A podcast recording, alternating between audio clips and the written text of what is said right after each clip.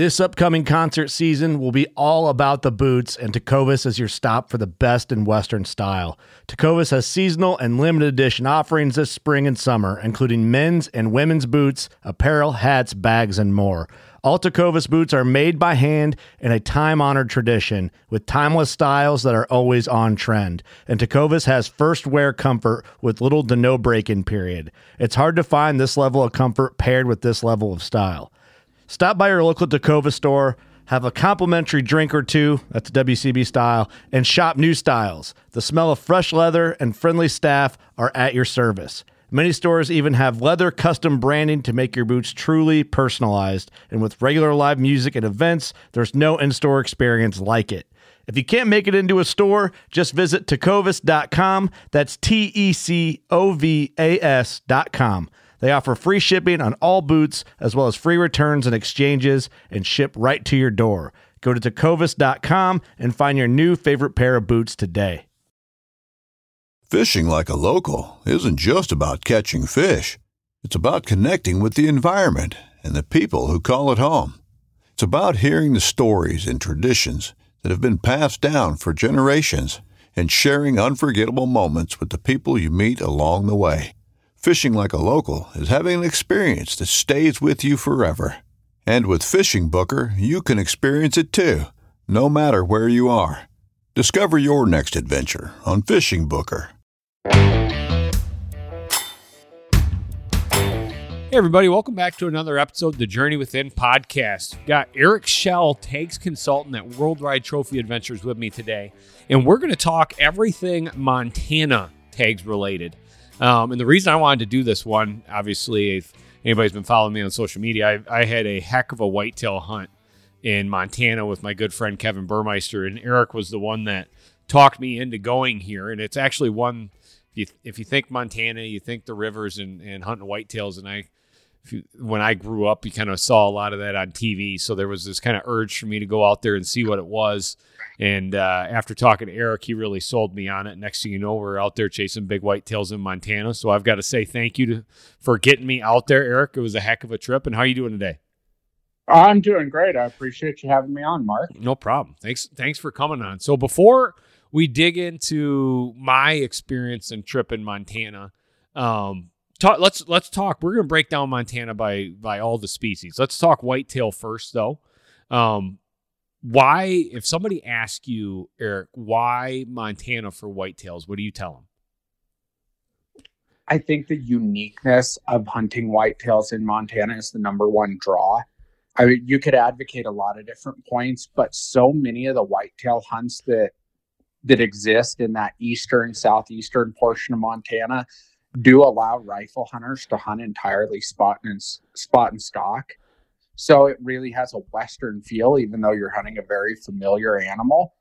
And it's how many places can you go and hunt on a 80 or a 100,000 acre private ranch for whitetails? You don't have to worry about bumping that deer. If you bump him, he goes in the hills, he'll be back later. That it's just a completely different experience when we're talking about hunting on such a gigantic landmass and being able to glass them, go after them. Not to mention the quality. It's not like we're talking subpar deer either. Montana has some really nice whitetails. Yeah, no, and that was so when Eric described this trip to me, he this is one like described it and then I went and experienced it and I called him afterwards and I'm like everything you described that would happen in this trip was to a T of exactly how it played out for me. And just how you kind of said it right there is it's so unique and different from all the other whitetail hunts that I've done, right? Like I'm not in a tree stand. I'm not in a box blind. I'm not in a pop up. Like you're out and moving, you're glassing, you're covering area. It's it's like a mule deer hunt or an antelope hunt almost with a rifle. So you're just covering a lot of area as you go. And hunting unpressured whitetails is so, I guess, unfamiliar, right? Because everywhere I've hunted whitetails, the the besides Saskatchewan, everywhere I've hunted whitetails, they're jumpy, right? Like that's the species of a whitetail is they're very skittish. They get a lot of pressure.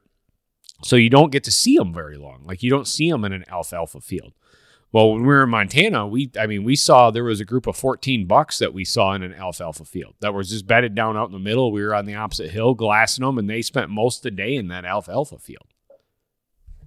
So I, I agree. That's something I've noticed on the big ranches I've been in in Montana as well. They are some of the most docile whitetails I've ever been around. Yeah. I mean, it was just, it was so unique. It was so kind of refreshing to be able to get there, get your spotting scope out, start glassing, um, looking at the different type of bucks that, that were in the field and be like, okay, we're going to bounce to the next one. And I know you've got a couple different ranches that you're booking, booking whitetail guys out of Montana. Now, the one that we hunted on, it's 26 miles of river bottom.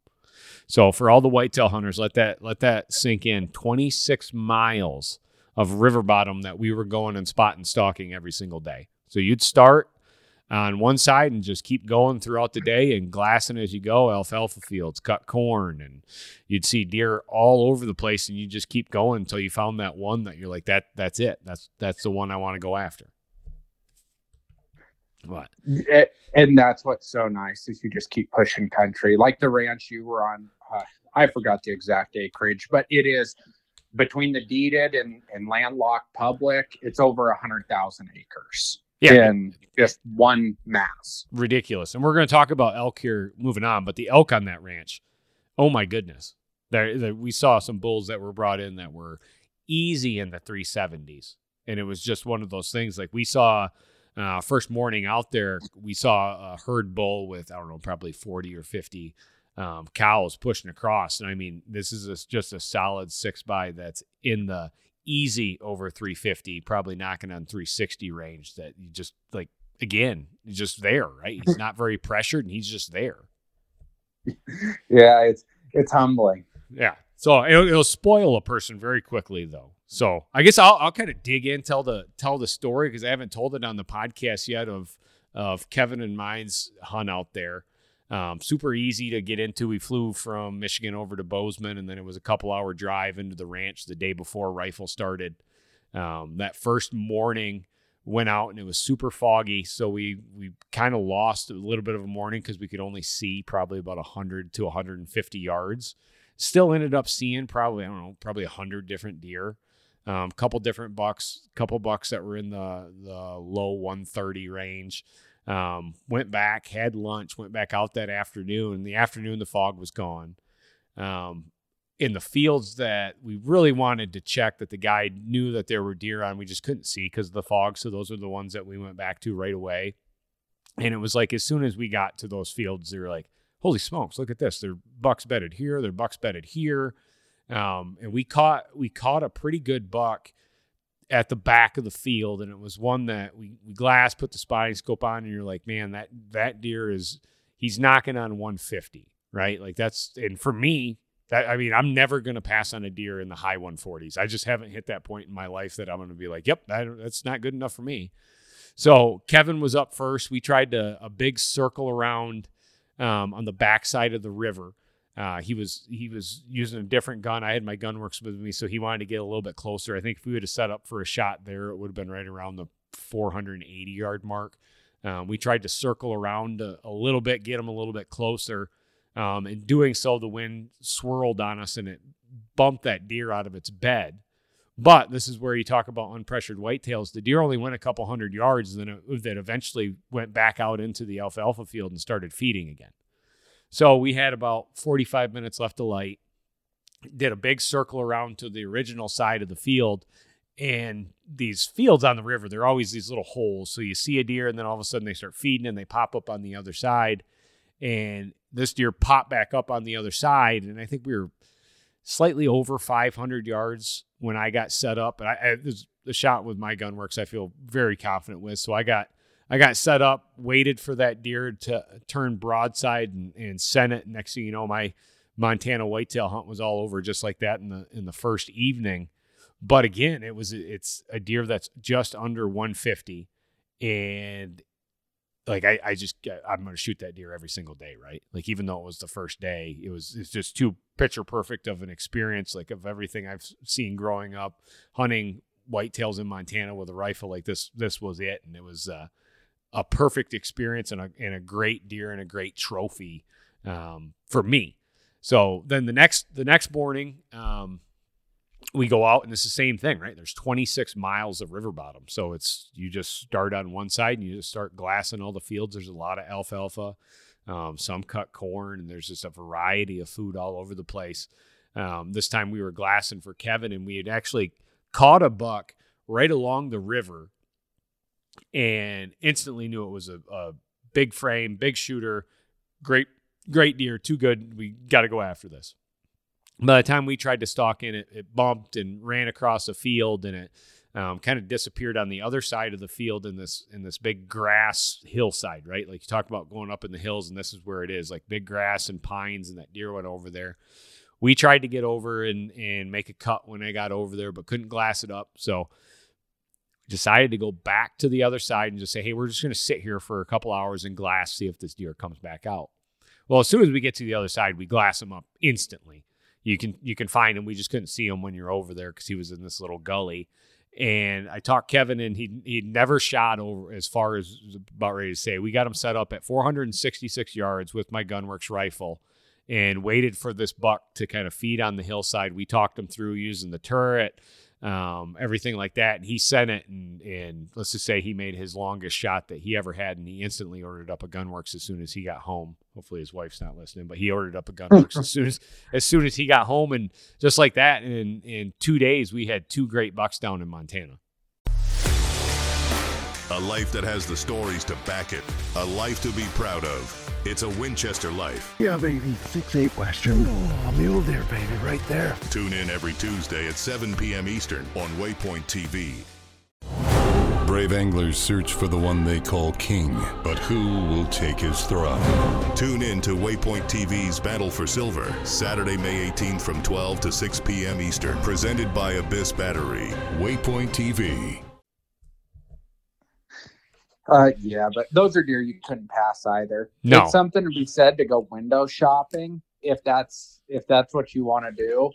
But it you know that that can turn around and bite you too if you're not careful. Well, same thing. So we, I mean, the day we left, so we spent that night, and the third day, giant snowstorm came in, right? So you're like, okay, well, that afternoon, you're not sure exactly what you're going to see because it drops seven inches of snow. And, and, like from experience around me, that everybody thinks that first snowstorm is going to be so good. But my experience is that first snow, those deer, they don't know what to do for the first couple days. And then by day three, it's really good. But the first two, it's kind of, kind of, sketchy or don't know exactly what's going to go on with the deer. So I felt like I felt we made the the the best thing, and there's two deer that we're extremely happy with. Right, like they're getting mounted, they're going on the wall, and one of the questions when I got back is what what kind of size? Like, what? Okay, you're going whitetail hunting over there. What kind of size do you expect? And I'm my response after seeing it and doing it is if you go to Montana and in this ranch, or I know you've got a couple others that are exactly like this you'll expect multiple shot opportunities on deer between 135 and 155 inches with deer that will be taken bigger than that every year. But you will see multiple deer in the 135 to 155 inch range. So you'll go and if you're by yourself hunting and you've got four days and you're like, weather looks great and I'm going to go see, every day you go out there, I bet you see at least one or two deer in that 135 to 155 range. It's just there's just the the qualities there, and there's not the hunting pressure, so it's not like these deer are getting bumped out um, and so forth. You can see all the age generations underneath them, and that the same thing's going to happen next year. The same thing's going to happen the year after that. Um, we were actually hunting a little bit early in the season. I bet it even gets better when the rut kicks on. Yeah, it did. The last, you know, that mid November time frame the the guys on that ranch were sending me some digiscope pictures of some bucks that were in that 160 to 175 class that lord knows where they were they were probably out in you know some of these areas are 20 to 40,000 acres of pines pine covered hills and those deer can live out there fine so i'm sure some of those deer were out there and sucked to the river to start rutting exactly because you got to figure that deer is probably at least five and a half or six and a half years old. So it's not his first rodeo. He's realizing, hey, this this time of year I'm gonna eat in that field in the middle of the night, and then I'm gonna disappear and just bed off in the trees or in the tall grass for the rest of the day and not show myself till it's dark again.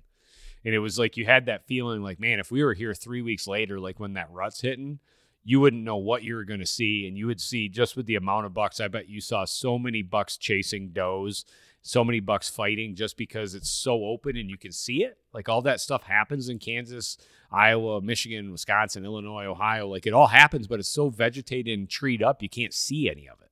There, you'd be actually able to see it. Oh, yeah. And that's something I was discussing it with a client yesterday who called to tell me about a recent mule deer hunt. That's one of the joys of the West, be it whitetails, mule deer, whatever the case is, is being able to actually sit and watch that. Just the odds are higher. You Yep. can see bigger Mhm. expanses. Not to say it couldn't happen in a stand in Iowa, but the odds of seeing some of that really unique rut behavior are so much higher when you're in this big open country.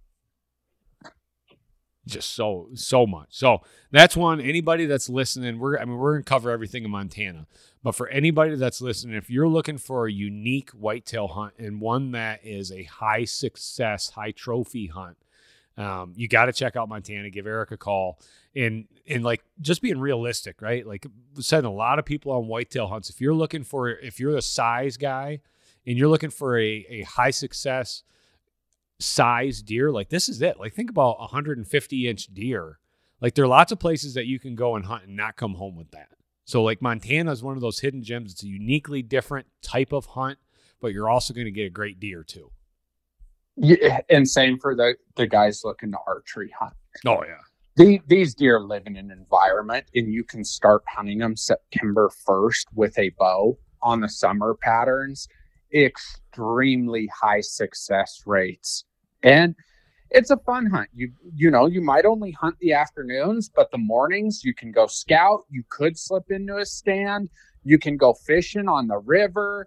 There's other things to do besides just hunt but the hunting is it, it's excellent during that September time frame. So, all right. So I want to move on to elk now in Montana, and the only reason being because I saw this, I, I saw the ranch, I saw what's on it. I want you, I want you to talk about elk hunting in Montana, not just where I was at, but all over the state, and what you kind of recommend for people. Copy. So we'll kind of start off with that eastern portion of Montana, which has be it's began to get quite a bit of notoriety, and rightfully so. Uh, from my perspective, eastern Montana is probably right now the number one producer of trophy elk in the country. Um, the more you dig, the more big bulls you find coming out of that part of the world. They just don't get the uh, the social media attention as as much as Utah, Arizona, etc. It's a different different mindset up there from the locals as well as outfitters overall. But in terms of trophy elk hunting, it's it's really second to none. And we're talking about bulls on the ranch you were on, a couple of these other properties. When I'm talking to a guy, it's a 340 to 360 or better type of hunt. And all of these guys are killing bulls between 380 and 420 every year as well. Like that's that's, So it- that's ridiculous to hear. Your average Well- is 350 to, to 370, and they're killing bulls in the 400s. Yeah, no, like I said, it it rivals what you're going to see coming out of some of the best units in in Utah and Arizona, and very well could. Ex- I mean, to me, it exceeds almost anywhere you're going to find in New Mexico in that respect. Mm-hmm.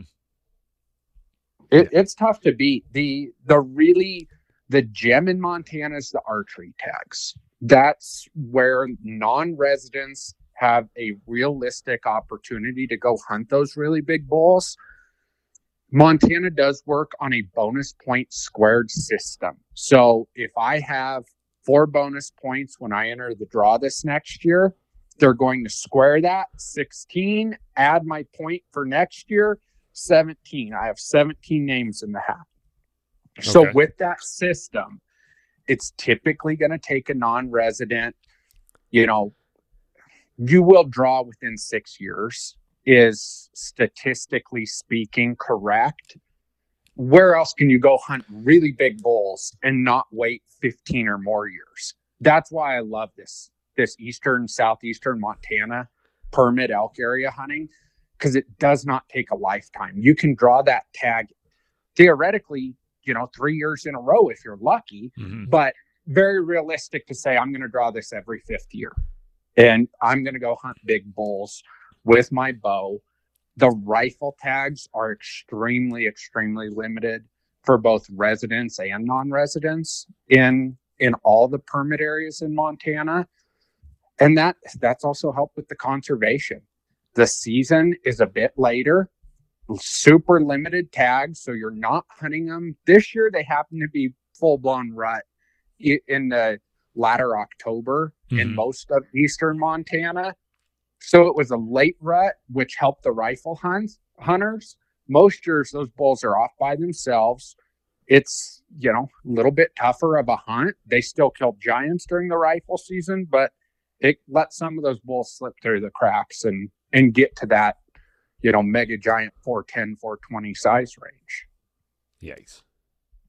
Yikes. So anybody that that's listening, that's a that's a elk hunter. Obviously, you got to call Eric and talk about mon- getting Montana added into your uh, portfolio. Um, even if you're even if you're a rifle guy to, to get on the, the list to wait, but especially if you're an archery guy. Oh, absolutely. And I I feel like we should almost back up a second here and and unravel the the Montana how they handle the elk up there. Uh just to to try to give everybody a, a strong perspective, Mark. Um, when Montana awards elk tags, they have general areas and then they have permit areas.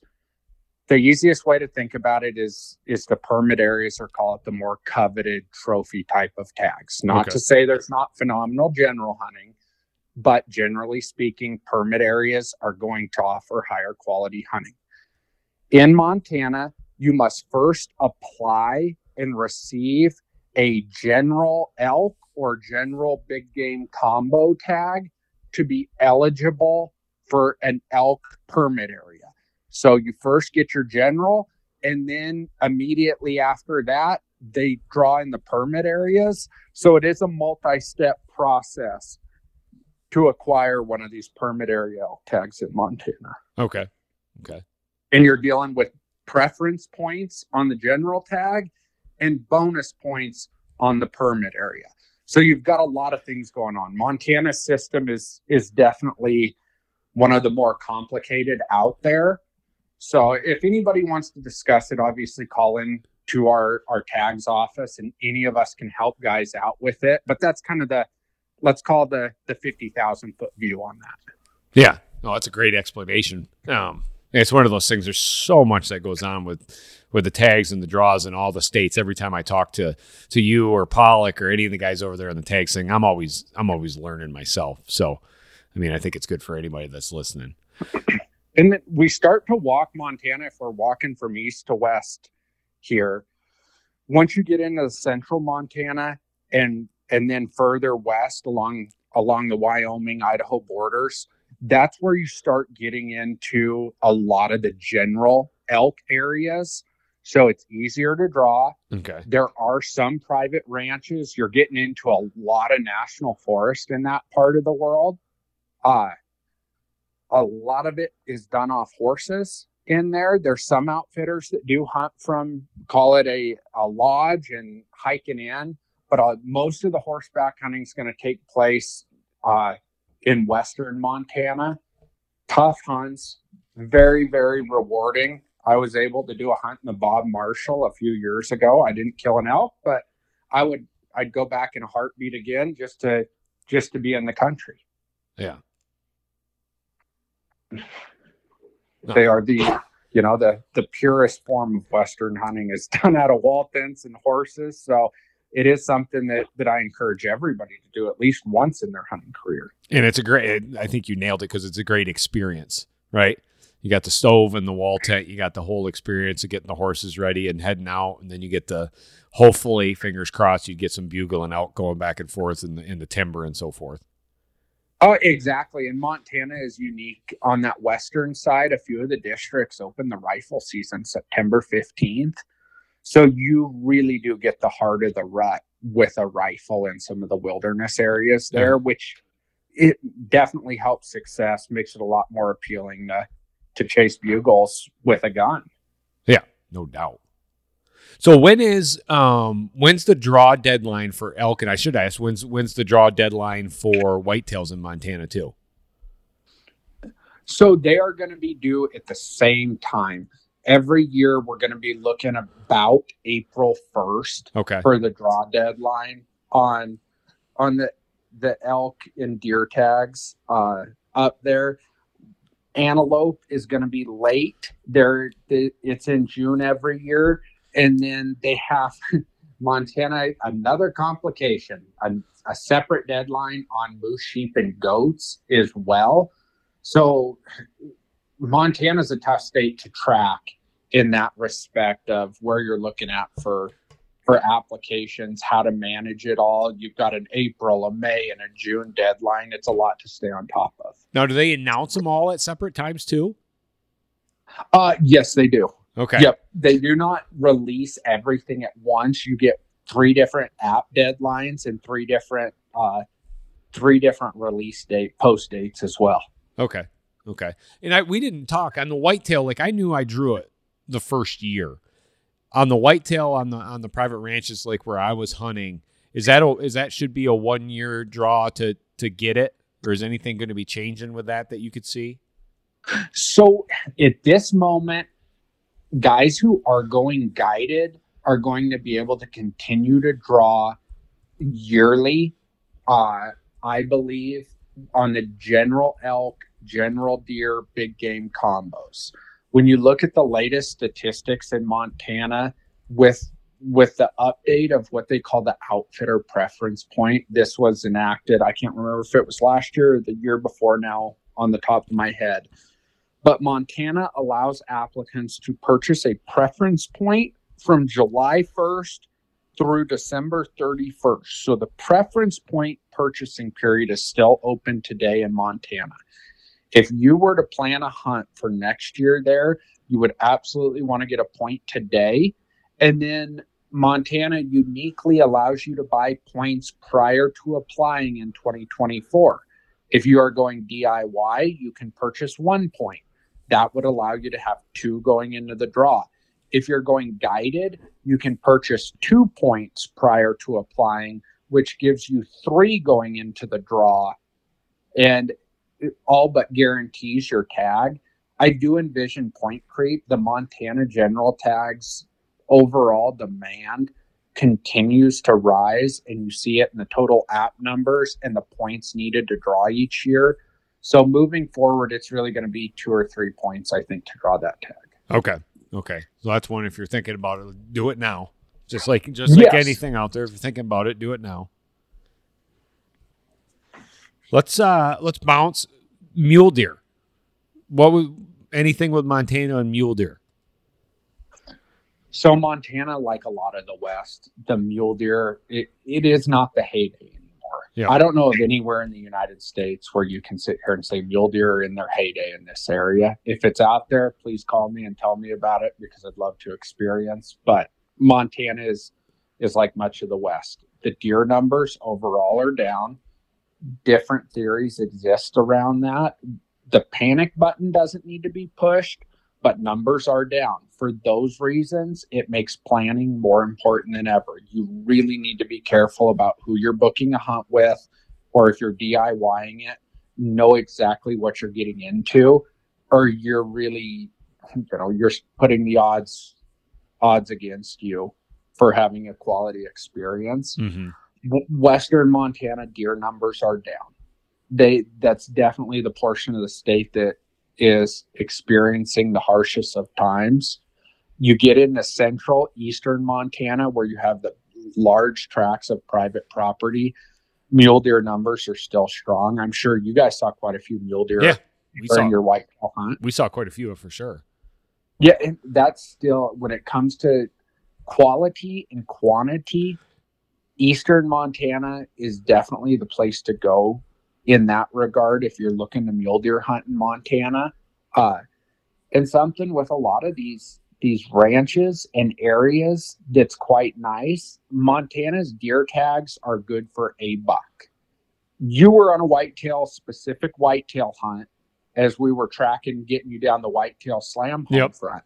But a lot of guys, if you go to Montana on a mule deer hunt and you happen upon a 160 inch whitetail, at least the outfitters I work with, they're going to say, Would you like to shoot it? If you say yes, boom, you're going after it. Yep. It's good for a buck deer. The species is irregardless. Mm-hmm.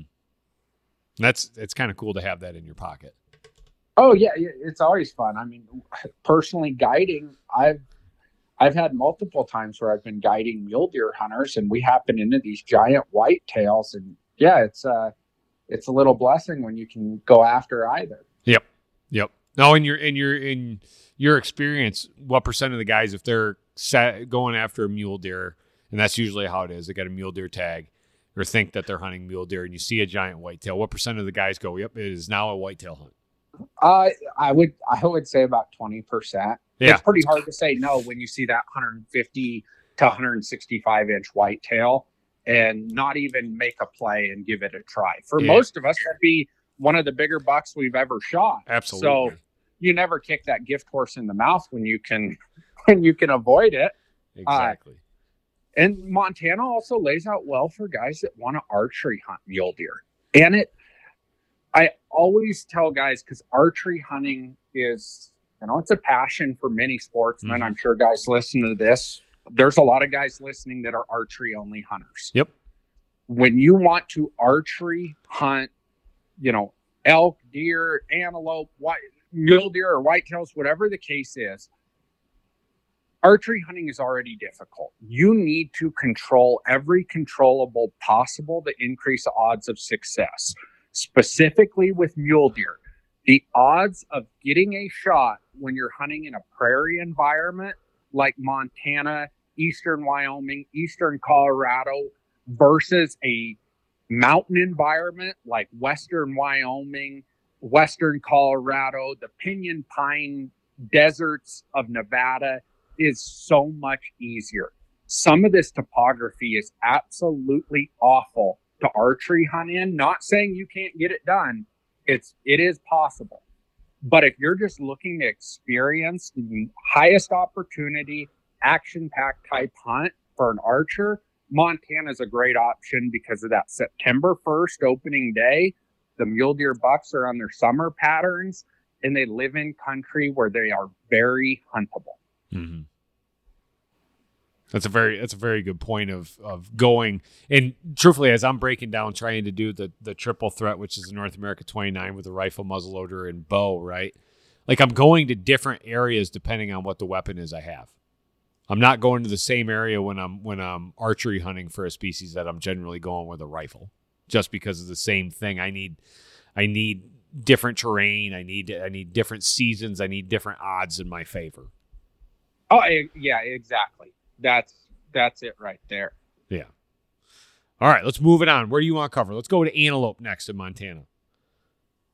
So notoriously, it uh, more of an opportunity type of antelope state. Montana are puts their antelope tags out on a bonus point system, just a very similar to the elk bonus point squared. So you do have the opportunity to draw the first year out of the out of the gates. A lot of the tags are going to take three to four points to draw. Tons and tons of antelope up up in eastern Montana. And there are some big ones. I held an 86 and change antelope that was shot in Montana this year.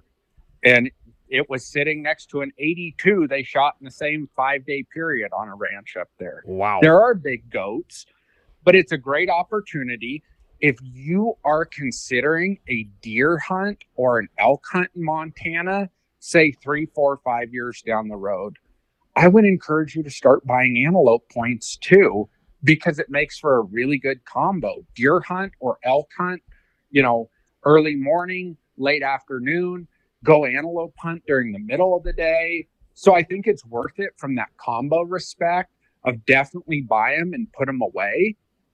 Uh, or start getting them now. Montana does average points. So if you apply for the next 10 years, when your five year old is now 15, you have 10 points, they'll have a few points. You combine them, split them, help get your kids' tags drawn in that respect as well. No doubt. So it's a solid hunt, lots of opportunity. Uh, it's right there with uh, with a lot of the states in terms of priority. Wyoming's always going to be the number one antelope state, in my opinion, unless a lot changes. But that eastern Montana will rival some of the the better units in in Wyoming as well. WTA Tags is a full service licensing program available to today's sportsmen. Bottom line, they help hunters draw the very best limited entry big game tags. They offer professional consultation on where to apply and then properly complete and submit your applications to the states.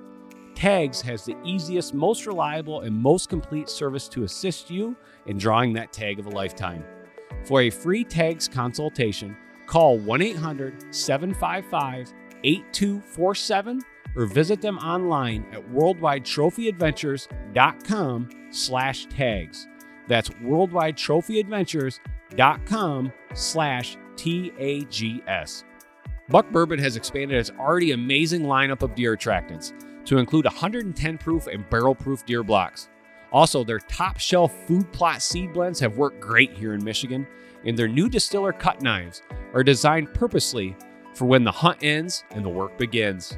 Use promo code MVP15 for 15% off your next order at buckbourbon.com. That's MVP15 at buckbourbon.com. No matter where I'm hunting in the world, I'm always wearing my Meindl boots. I guess you could sort of say that I live in my Meindl hunting boots. And right now at MeindlUSA.com, you can use promo code MPJourney. And when you order up a pair of your hunting boots, you can get a free pair of hunting socks with them. Again, that's promo code MPJourney at MeindlUSA.com. Now back to the journey within. Wow. Okay. Okay.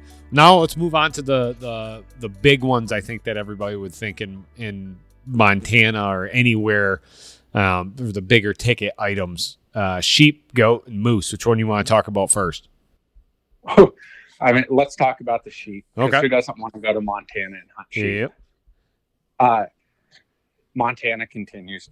They're producers. The genetics on those Montana sheep, any unit can throw out a giant ram. Obviously, most of us know about the the breaks areas for the the truly world class sheep, but unless you are just bound and determined to hunt the breaks, you know, guys need to consider some of these other areas. There's really not a quote unquote bad sheep unit in the state. So if you're looking to draw, stay out of the breaks units, put the odds in your favor and look at some of these other units. Montana is a bit tricky in terms of how they allocate the moose, sheep, and goat permits. Changes every year. There's a lot of there's a lot of moving pieces there that can make unit decisions a little difficult. Uh, but regardless, wonderful state for sheep and they're going to continue to have sheep quotas for non-residents for a long time. So if you've got a if you've got a kid in the household, that would definitely be a state for them to start applying in for sheep for the long haul. Yeah. I uh just like everybody, right? Got the name in the hat, just waiting for mine to get drawn so I can go to Montana for sheep. you and I both. Yep. Uh, if we we stay with the mountain game and look at the goats, another you know really solid goat state. Uh, every year there's going to be non-resident quota.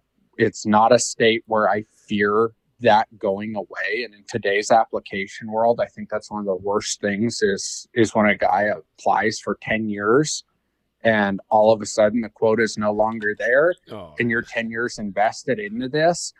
I cannot see that happening in Montana. The goat numbers are extremely stable. There's lots of different units that have huntable populations, primarily in and around the Yellowstone, north of Yellowstone, is where the majority of the non resident quota is going to be every year. Mhm. But super high success, quality goats. It It's like the sheep. You need to be in there if it's a species you want to go after in the lower 48. What like on the on the goats there, and I'm asking because I'm I'm applied there. I know how many points I got. What what's the what's the average for a non-resident? How many how many years applying to draw it? So with the bonus point system, you you couldn't really break it down in that regard. And there's guys drawing the first year out, there's guys drawing after year, you know, 15, 16, whatever the case is. You see people coming out at all levels. Much of the reason you see guys coming out in that, let's call it one to five point level, Uh-huh. is because that is where the largest total number of applicants are.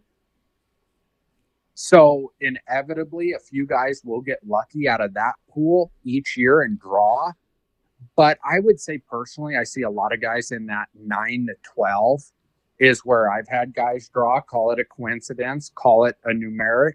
I can't say for for absolute, but that's where I do see guys starting to have an increased probability of of actually pulling. Gotcha. Gotcha. Yeah. No, once you once you start playing the odds game, right? It's like it's it's just like gambling or like baseball or like anything. You start putting so many names in the hat and you draw so many, the odds say that that there's going to be somebody that's drawn with one every year, right? Like there's going to be a lucky guy that just put in there and gets drawn. I- exactly. But I do love Montana's system for moose, sheep, and goat, where I have a chance from year one with an increased probability every year. I think that is that's one of the fairer systems across the West for moose, sheep, and goat tags. For sure. For sure. So let's let's talk moose. So moose hunting is is not let's call it what it once was in Montana. Um, depending on who you ask, you get numerous answers. We can all sit here and say wolves have not assisted, nor have the grizzly bears in moose recruitment across the state. There are still some really good opportunities out there for big bulls in Montana but it is not a it's not a one day hunt this is Mhm. they are you know a lot of these units are averaging seven to ten days of field for hunters. So i'm still applying for a montana moose tag. But with that being said a guy has to be mentally prepared when drawn to commit the time. If you can commit to it and do it correctly there's high odds of taking a big bull but it is going to take a commitment in, in terms of time and effort.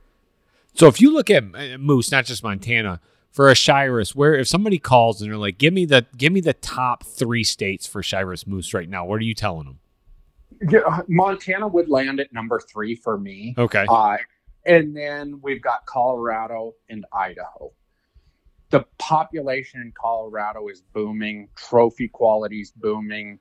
The, the sheer number of tags available is amazing. And they subdivide the quotas in Colorado, which I love. Is each unit might have two, there might be two resident tags, one non resident tag. Mm-hmm. But if there's 20 different units, you subdivide out the applicants that way and it helps spread things out. So I like that a lot. But Colorado's a state where if you're 60 years old, you have never applied, I would tell you to go to Idaho because it's 100% random each and every year. And within Idaho's units, you have a an extremely wide range of trophy potential. Northern Idaho in the panhandle, you're going to shoot a good representative Shiras. You get into central and southern Idaho, and it it rivals or exceeds what's coming out of Colorado in terms of size. So you can really increase your odds of taking a Shiras by applying in some of those lesser sought after type units in Idaho and the 100% random draw odds there. So to answer it, I guess sum it all up Idaho, Colorado, Montana, those are my top Shiras picks. Okay. And then it would be based on, you know, each person's individual priorities and age as to say if we had to pick two, which two would you pick? Uh-huh. It then it goes into one-off situations. Gotcha. But most of the guys that are applying for Shiras are applying across the board, right? Like that's what I'm I'm doing. I just I want my name in as many hats as as can be, um, and then hopefully I get drawn somewhere, and we'll we'll figure out the rest after that. Oh, e- exactly. Yeah, you have to you have to throw darts at the wall, and just to get one to stick. You cannot pick one state and pigeonhole yourself if you really want that tag. just like financial investments. Yep. You got to diversify a little bit. Yep. No, that's and on the on the Shiras, so where I was hunting with uh Limmer for for whitetail up there in the mountains.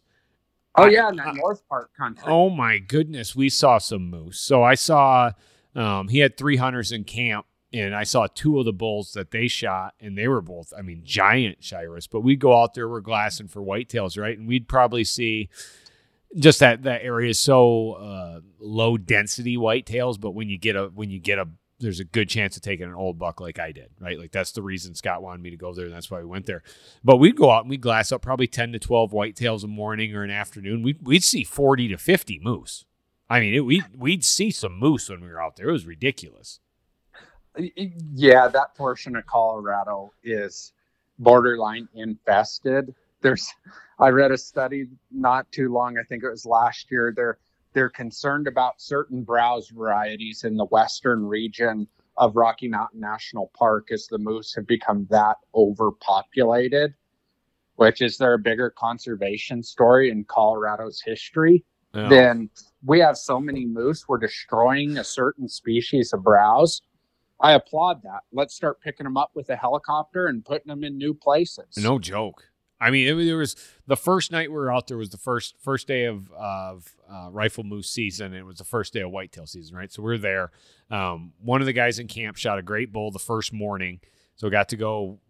Really, what we got over there for? We got to help load it up. That's what we got. All right, we got we got more guys to help load the moose up because once you get it down, it's all about how do you get it back in the truck. Um, so we got to see that loaded up, and then that afternoon, um, there was another hunter that was there. He was off on the other side. We were glassing for whitetails where we where we thought the big one was. Where eventually three days later I ended up shooting. Um, but it was one of those things. There was a hot cow, and bulls just started coming out of the woodwork the last hour. I mean, they were everywhere, and it was just one of those things. You couldn't get the other hunter down there in time. And it was just like everywhere you turned, there was a bull, right? there were all just, you saw these big meadows, and in that meadow, there would literally be four bulls coming onto this cow, and the meadow next to it, a bull was coming over. And it was just one of those, one of those magical days, that, nights that you could just sit there and through your spotting scope, you're looking and you're like, man, it doesn't get much better than this. Even though we didn't see a whitetail, right? You're just watching the moose in that area. And then I'm like, instantly, I'm messaging Pollock being like, I hope you're applying me in this unit. I better be in this unit because when I draw, I want to be right here. Oh yeah, those those shire. I mean, any moose is you've hunted enough Oh, yeah. moose. They're impressive. Yep. And I don't care if it's a Shiras, Canadian, Alaska, Yukon, regardless. Just a super unique animal. Yeah. No, that's what I should have asked you this on goats too. So give me your top three mountain goat states. So again, we're going to have to break it down to circumstances, but top Alaska, Colorado, and then Idaho or Montana. You could make an argument for either. So, Mhm. you know, really, let's call it four. But Alaska's always going to be at the top just due to the draw odds. You know, non-residents have have roughly 25% or better draw odds. In seven years, I've drawn twice in Alaska for mountain goats, just to give some relativity to that. On I drew both my tags on Kodiak, but there's nowhere you're going to find those kind of draw odds for non-residents. Alaska is 100% random, so each and every year it's equal odds. Idaho also operates in the same sense for their mountain goats. There, you're looking at maximum of 3% draw odds. So if you are going to hire an outfitter, irregardless if you draw, it behooves you to be applying in a lot of these lower 48 states. If you're only wanting one mature billy and then you're moving on, Mm-hmm. you need to be applying in Alaska. It's the best value and the best draw odds because a goat hunt is not a hunt you should be kicking down the road for 20 years if you're 45 now. It's not going to get any funner at 65. No, that's a that's a very true. I've been on some mountain goat hunts, and that is a very true statement. So yeah, if you're gonna if you're gonna hire an outfitter, look at Alaska and do it as soon as possible while you can enjoy it as much as possible. If you're a guy who's potentially looking to shoot one in the lower 48 or possibly DIY it, Then Montana, Idaho, Colorado would be my go-to goat states. Colorado has has a lot of tags uh, for goats as well. And if you're a very engaged archery hunter, there are some archery only tags that come with highly improved draw odds. Obviously, it's a tough hunt. You're you're in some rugged country with a mm-hmm. bow, but they're there. It's just committing the time to go do it. Yep. Yeah. I, I personally, I love mountain hunting. I love mountain goat hunting just because of how physically and mentally challenging it is. Oh yeah, there's. I mean, you watch those those goats get around the shale, and you can just sit and stare at them for hours, and and wonder how the good Lord created them. They're they're different. How- just the areas that they can walk and just so effortlessly cruise across. It's amazing. It's amazing. I, I'm, Yeah. I'm hoping to draw that tag in Kodiak one of these years coming up here. Oh yeah, go up there, shoot some ducks, shoot a blacktail, do the works. Yeah, I'm really hoping. Kodiak Safari. I'm actually hoping on an Emperor Goose tag of all the tags in Alaska. I told Pollock, I said that would probably be of everything in my portfolio. That is the one. I want that one.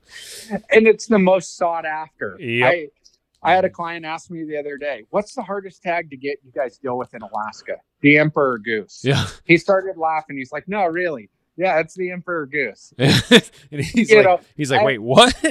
yeah. Yeah, everybody wants one. So if you want one, it's a long line, but throw your name in the hat. You never know with the hundred percent random draw odds. That's it. That's why. That's what I got. Just need to get need to get lucky and have my name pulled out. But because there's no weighted and and so forth, just hopefully not as many people apply this year. We'll see. Yes, sir. Yeah. Oh well, perfect. What else about Montana while we're talking? The, the draw is coming up. You said right around April first is when the the first one starts. Um, I mean, obviously you guys are rocking and rolling, getting the tags going now. Alaska's a couple weeks away. Um, after Alaska, what's the next state that's up? Then we're looking at Wyoming elk, followed by Arizona elk and antelope, and then it's boom, boom, boom deadlines until uh, until June first. It's it's about one a week, so we are ramping up heavy right now. And for current clients, they're getting their renewal notices on their tags portfolios in the mail. If you haven't got one, it should be in in the mailbox in the next two weeks and we will follow up with an email for for guys as a little bump too but when you guys get those give our office a call and uh, and discuss any potential ideas changes ask questions communicate with your consultant that is that's what we're here for so give us a call we're always more than happy to talk through things Yep. And if you've got a, and I can't stress enough what Eric just said right there. If you've got a question, if you think you heard something, um, if you want to apply in in more spots, right? Like it's very common for people when they start applying, like you, you just kind of, kind of like cold water, right? You just kind of put your toe in a little bit, see how it is, and then all of a sudden you can put your foot in and, and kind of ease into it. So it's very, very common that we have new clients that start a portfolio and they start small and it continues to grow as as they get more comfortable with the tag application. Um, so that's one of those things. If you're applying, even even for whitetails, if you're applying in Iowa and Kansas, talk to Eric or the team about other areas for whitetail. Same thing with basically all the species or all the states. If you've got questions, if you've thought about it, ask the question. Oh, exactly right. 'Cause And if- if, you're somebody who's never applied before, now's the time. Pick up the phone, call the WTA tags office, have a conversation with a consultant. You know, in most 99% of the time, we can help you in some form or fashion. Mm-hmm. And it's one of those things that, are, or I was going to say, if you give it another year, right? Because it's a draw, so your odds go better every year. If you kick the can down the road a year, a two years, three years, you're just decreasing your odds, right? Get your name in early. Like I say, get your name in early and often, right? Get it in there, get it as often as I can. And especially if you've got some kids that you can tell are hunters, you got to check out the Kids Apply Free program at WTA. Um, a lot of those places, 10 and 12, you can start applying. Like I, I always think back, like if I, if my dad would have applied me when I was 12, right?